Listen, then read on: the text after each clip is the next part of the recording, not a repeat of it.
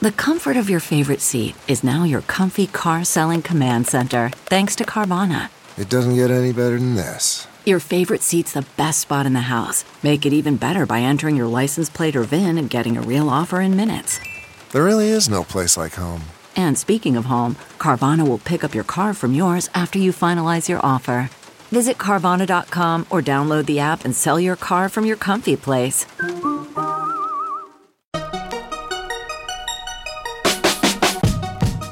Welcome to the Techmeme Ride Home for Thursday, December 10th, 2020. I'm Brian McCullough. Today, I try to give you the outlines of the whole Facebook antitrust thing and what I think it means for tech. Airbnb makes its market debut. Crunchyroll finds a safe home away from AT&T. I bet the folks at HBO are jealous. Boston Dynamics finds a new home as well that hopefully can find something useful for it to do. And it is really finally the end of the road for Flash. Here's what you missed today in the world of tech.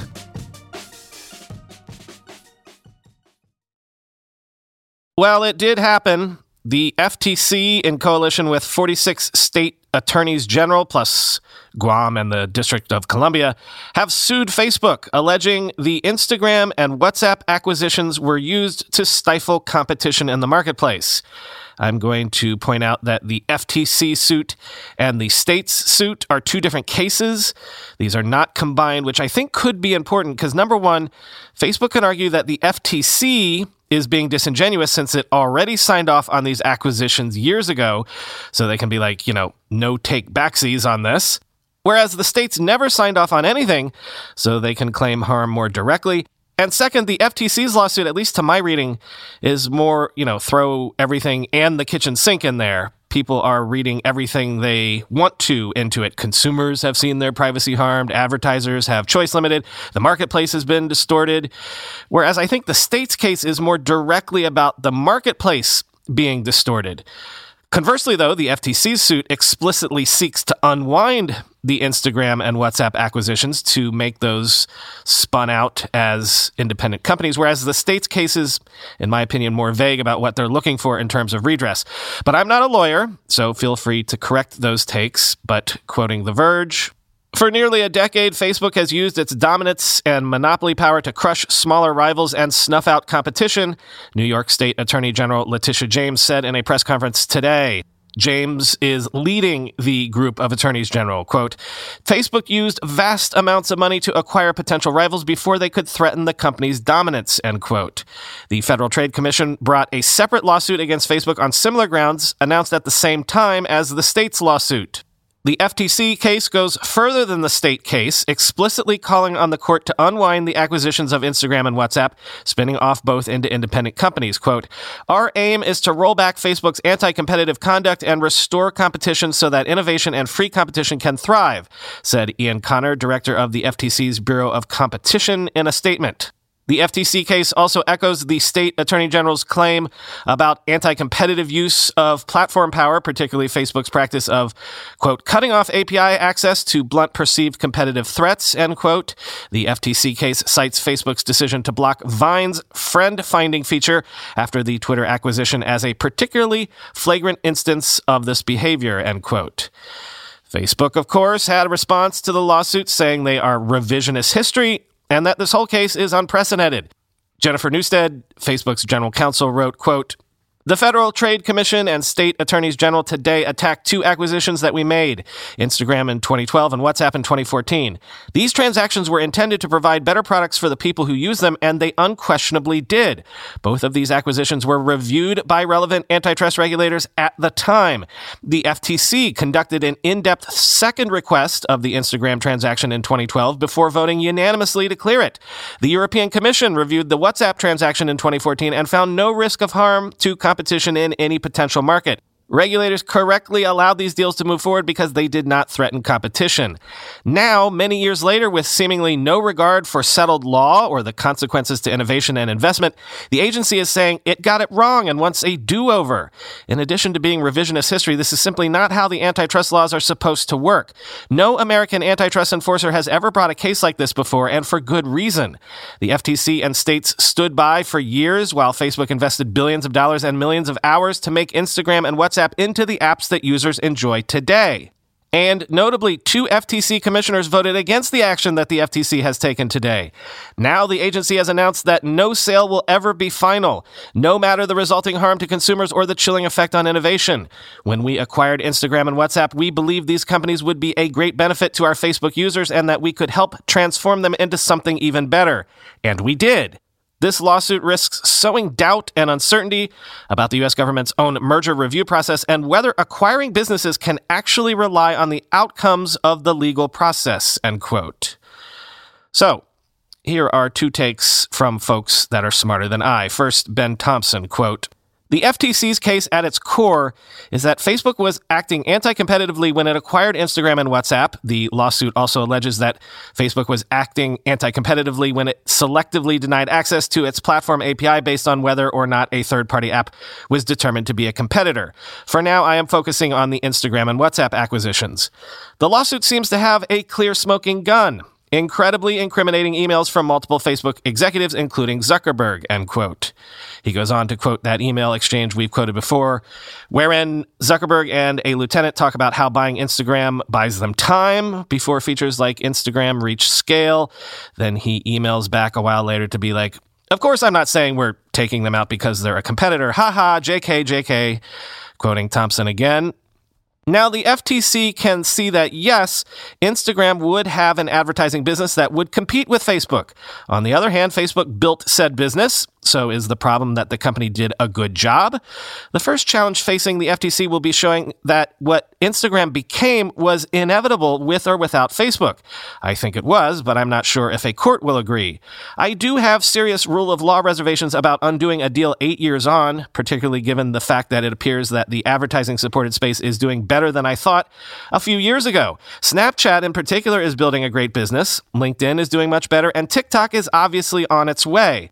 Honestly, I wonder to what extent Twitter's endemic poor management has made the advertising space seem worse than it actually was, end quote.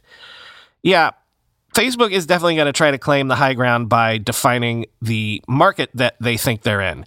Here's Casey Newton in his newsletter this morning, quote, I think the government's case has a hard road ahead of it. As I wrote this month, the lawsuit would have felt much more vital two or three years ago in the time it took the government to flesh out these arguments, many of which have been made in some form since at least 2014. TikTok was born and acquired 800 million users around the world. Now the government argues that apps like TikTok aren't relevant to the market quote, personal social networking is distinct from and not reasonably interchangeable with online video or audio consumption focused services such as YouTube, Spotify, Netflix, and Hulu, it writes, though TikTok itself is never mentioned. I expect the lawsuit that follows will be a years long affair. Mark Zuckerberg said as much in a note to employees Wednesday. In the end, I think the government will likely fail in its attempt to break Facebook up, but I think it will succeed in preventing Facebook from making anti competitive mergers in the future and that the ongoing rise of TikTok and whatever comes after TikTok will begin to restore balance to sectors of the economy that Facebook dominated for the next decade, end quote. Yes, if anything, that would be the point I would make, if you really want my two cents. The entire tech ecosystem as we know it today, with all of these big platforms, I would argue it is where it is today because Microsoft 20 years ago was hobbled with antitrust issues. You don't think Microsoft wanted to buy Amazon from day one? You don't think they would have done so for sure in like 2002 or 2003 after the bubble burst when Amazon was briefly a $5 stock? We know Microsoft wanted to kill Google forever. Facebook itself, heck, all of social media, I would argue, was able to flower and grow to prominence and dominance because there briefly was this decade or so period of time where there wasn't an 800 pound gorilla in the tech space to kneecap anybody as I always talk about.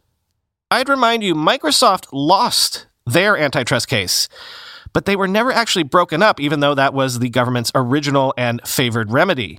Nonetheless, those years that they spent fighting the government took their eye off the ball in a way, led to a decade or more in the wilderness as a virtual irrelevancy in the tech world as we know it today. And during that time, the tech world as we know it today came to maturity. At the very least, we can be certain that Facebook won't be able to kneecap any major up and comers with acquisitions for a while. And they too might take their eye off the ball while they're distracted like the eye of Sauron looking towards Gondor. It is possible that a whole new generation of tech companies, tech products, tech trends can flower. So even if Facebook wins its case ultimately and is never broken up, the truth is the reality on the ground in the tech industry is now very, very different merely because this case exists.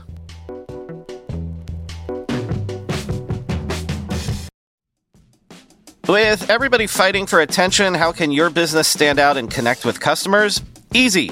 Get Constant Contact. Constant Contact's award winning marketing platform has helped millions of small businesses stand out, stay top of mind, and see big results fast. Constant Contact makes it easy to promote your business with powerful tools like email and SMS marketing, social media posting, and even events management. With Constant Contact, you'll reach new audiences, grow your customer list, and communicate more effectively to sell more, raise more, and fast track growth. Don't know much about marketing? No sweat. Constant Contact's writing assistance tools and automation features help you say the right thing at the right time, every time. Plus, you can send with confidence knowing your emails are actually reaching your customers thanks to Constant Contact's best in class 97% deliverability rate. I use this and you should too. Tackle any challenge with Constant Contact's expert live customer support. Plus, everything's backed by their 30 day money back guarantee, so get going and start growing your business today with a free trial at constantcontact.com. Just go to constantcontact.com right now. Constant Contact, helping the small stand tall. ConstantContact.com. We all know there are things in life that you have to compromise on, but when it comes to your health, there is no compromise. So don't go back to that one doctor who uses your appointment to catch up on the latest headlines, their family group chat, their crossword puzzles, just because they're available right now or they take your slightly sketchy insurance. Instead, check out ZocDoc, the place where you can find and book doctors who will make you feel comfortable, listen to you, and prioritize your health. And you can search by location, availability, and insurance, so literally no compromises here because with ZocDoc, you've got more options than you know. ZocDoc is a free app and website where you can search and compare highly rated in network doctors near you and instantly book appointments with them online. Once you find the doc you want, you can book them immediately, no more waiting awkwardly on hold with a receptionist. And these docs all have verified reviews from actual real patients. We're talking about booking appointments with tens of thousands of top rated, patient reviewed, credible doctors and specialists. I have personally used ZocDoc to find a podiatrist when I needed one for the first time ever in my life. Go to ZocDoc.com slash TechMeme and download the ZocDoc app for free. Then find and book a top-rated doctor today. That's Z-O-C-D-O-C dot com slash TechMeme. ZocDoc.com slash TechMeme. Today is Airbnb's IPO day, and I've been waiting all morning for them to actually hit the tape so we could learn if they were going to get a pop similar to what DoorDash saw yesterday but they've made me wait. So I'm going to go with what I know now. They priced at $68 a share last night, so cresting the wave, as we've been saying since the previous range was 56 to $60 a share. At those numbers, the company added $3.5 billion to its coffers, giving it a fully diluted valuation of $47.3 billion. Again, a big win for all investors, even those that bailed Airbnb out at the beginning of the pandemic for less than a $20 billion valuation. As for the potential of a pop, as of noon, there was this, quoting CNBC. Shares were priced at $68 a share on Wednesday and are now expected to reach about $155.50 when the stock starts trading, according to early indications ahead of the first trade. Airbnb will trade under the ticker ABNB on the NASDAQ. The stock is expected to begin trading around 1.30 p.m. Eastern Time a well placed source told CNBC's Leslie Picker. Speculation that it would join one of the major indexes in the next couple years seems to be driving interest, the source said, end quote.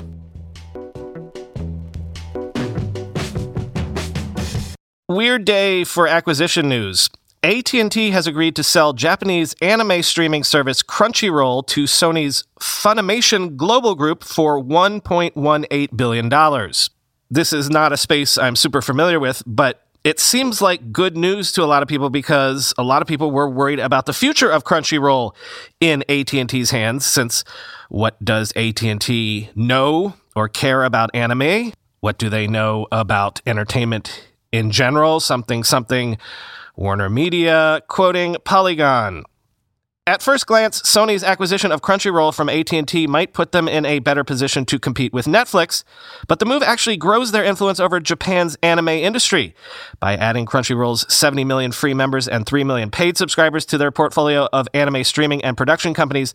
The company intends to reap the rewards of anime's growth overseas which in both 2017 and 2018 grew to nearly half of the industry's about $19 billion in total revenue. Although Sony's move into anime streaming might seem sudden, the company has been involved in anime production for decades. In 1995, Sony Music Entertainment Japan established Aniplex, a subsidiary created for managing anime and music productions. In 2005, Aniplex started its own animation studios, A1 Pictures, which would go on to animate shows like the Kaguya sama Love is War and Sword Art Online, end quote. And Hyundai Motor Group has agreed to purchase Boston Dynamics, the maker of that Spot quadruped Terminator, I mean, robot, from SoftBank for around $921 million. I say this one is weird too because Boston Dynamics has been all over the place. Google X bought them, and then Alphabet sold them on to SoftBank and every time the transactions happened, it was always for an undisclosed sum that we nonetheless always assumed had to have been in the billion or at least hundreds of millions of dollars range. Everyone has always seemed to be excited about what Boston Dynamics does. Everyone always seems to see value in what they do, but no one seems to know what to do with what they do, quoting Gizmodo. Boston Dynamics is world renowned for developing some of the most advanced and capable robots the industry has ever seen. But outside of research applications such as providing humanoid bots for the DARPA Robotics Challenge finals back in 2015, its owners haven't done much to parlay the company's creations into more than just unsettling hardware demos.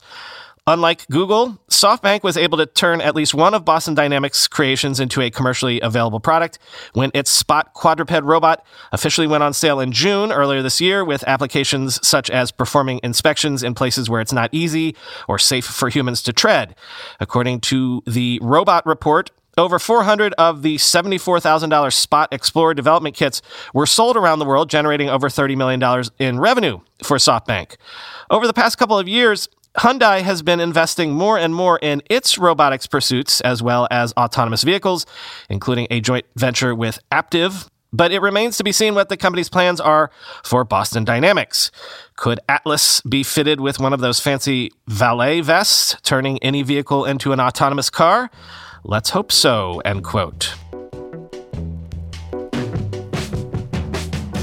Finally, today, it is, as I say, the end of the road for Flash. Adobe has released its final scheduled Flash Player update for all regions outside of mainland China and says it will block Flash content beginning on January 12, quoting ZDNet. A new update brings an actual date to Flash's actual demise in the form of January 12, 2021, the date after which any type of Flash content won't run inside the Flash app. Skipping this last Flash update won't remove this time bomb, however. Adobe told ZDNet that the kill switch code was added months before in previous releases, and that this last Flash update only modifies the language used in the prompt that will ask users to uninstall the app.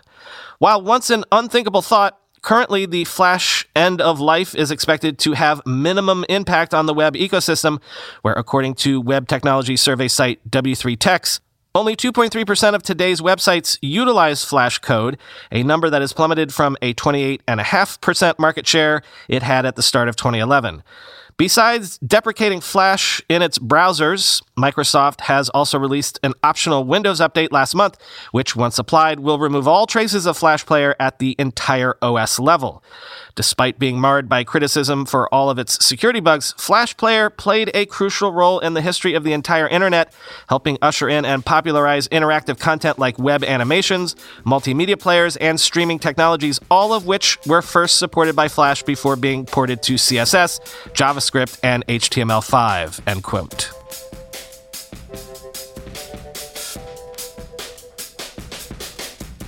Hey, I haven't mentioned this in a while, but remember, we have a sister podcast called The Kottke Ride Home.